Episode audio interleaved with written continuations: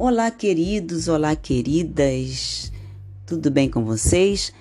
Aqui, professora Rose Moraes, professora de artes da Secretaria de Estado de Educação do Rio de Janeiro. Sejam muito bem-vindos à nossa quarta aula, o nosso quarto podcast do quarto bimestre do segundo ano do ensino médio. Em nossa última aula, falamos do cinema que é a sétima arte. Por que sétima arte? Porque ela contém todos os elementos de todas as outras manifestações artísticas que eu citei logo no início do nosso terceiro podcast, que são as seis artes anteriores: a música, as artes cênicas, a pintura, a escultura, a arquitetura, a literatura e o cinema. Ela reúne todos esses elementos. Por isso, ele é considerado a sétima arte. E se falando de cinema brasileiro, o cinema do Brasil existe como exibição e entretenimento desde julho de 1896 e como realização e expressão desde 1897. No Brasil, temos grandes cineastas e eu vou citar algum deles aqui.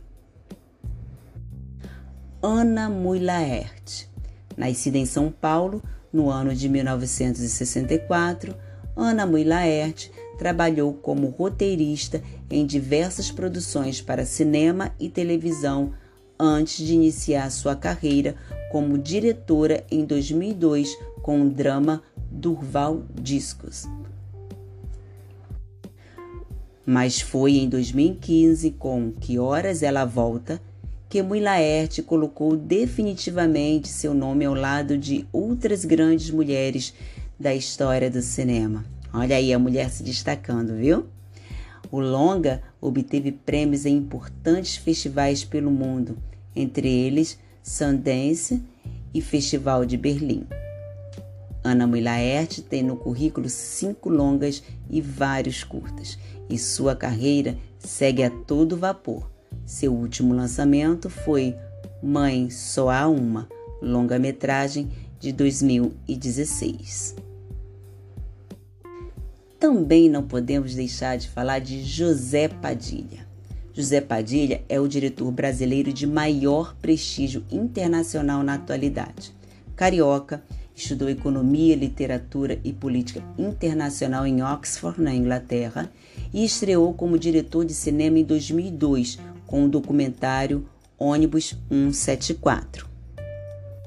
A virada em sua carreira aconteceu em 2007 com Tropa de Elite. Quem é que não assistiu, né? Seu primeiro longa de ficção. O filme, cujo tema causou grande debate nacional, recebeu o prêmio Urso de Ouro no Festival de Berlim 2008. Sua sequência, Tropa de Elite 2, O Inimigo Agora é Outro. Em 2010, é um dos filmes de maior público na história do cinema brasileiro. Padilha ainda assina produções como Paraísos Artificiais, a série de sucesso Narcos e Robocop, filme que marca sua estreia em Hollywood. Fernando Meirelles. Diretor e roteirista, Fernando Meirelles estudou arquitetura e se envolveu desde cedo com a produção audiovisual, tendo fundado uma produtora nos anos 80 com amigos da faculdade. Trabalhou em projetos experimentais e vídeos para televisão até fazer sua estreia no cinema em 1998, dirigindo O Menino Maluquinho 2 e logo em seguida o popular Domésticas. O passo seguinte em sua carreira trouxe também seu maior sucesso, o internacionalmente consagrado Cidade de Deus. Isso mesmo, Cidade de Deus, indicado a quatro categorias no Oscar 2004 e vencedor de diversas categorias no Grande Prêmio do Cinema Brasileiro 2003. O filme ficou reconhecido como um dos melhores da história do nosso cinema em virtude da sua qualidade técnica e senso estético apurado. Meirelles assina ainda obras como O Jardineiro Fiel, Ensaio sobre a Cegueira, maravilhoso, 360 e um dos segmentos do filme Rio Eu Te Amo. Chefiou também a equipe responsável pela grande cerimônia de abertura dos Jogos Olímpicos de 2016, transmitida para o mundo inteiro. Walter Salles Formado em Economia e Comunicação Audiovisual, Walter Salles iniciou sua vitoriosa carreira de diretor em 1985 com a série Japão Uma Viagem no Tempo. Trabalhou em documentários e produções de pequeno porte até lançar, no ano de 1995, Terra Estrangeira, seu primeiro filme relevante. Em 1998, lançou Central do Brasil. Isso aí, Central do Brasil, um sucesso de público e crítica e, e, em uma década na qual o cinema brasileiro passava por sérios problemas.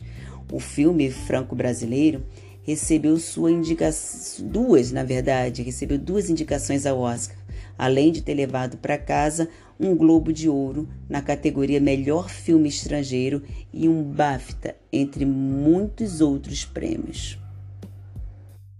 O BAFTA, para quem não conhece, né, o BAFTA Film Awards é uma premiação anual concedida pela Academia Britânica de Cinema e Televisão para homenagear as melhores contribuições britânicas e internacionais para o cinema. E voltando a falar de Walter Salles, de lá para cá, é, Walter Salles vem alternando entre produções nacionais, como Abril Despedaçado e Linha de Passe, e internacionais como Diários de Motocicleta, Água Negra e On the Road. Enfim, existem muitos outros grandes cineastas brasileiros. Um deles, Glauber Rocha, sempre controvertido, ele escreveu e pensou cinema, sempre, porque ele queria uma arte engajada no pensamento e pregava uma nova estética, uma revisão crítica da realidade. Ele era visto até pela ditadura militar que se instalou no país em 64 como um elemento subversivo. Mas eu quero deixar essa pesquisa com vocês, tá ok?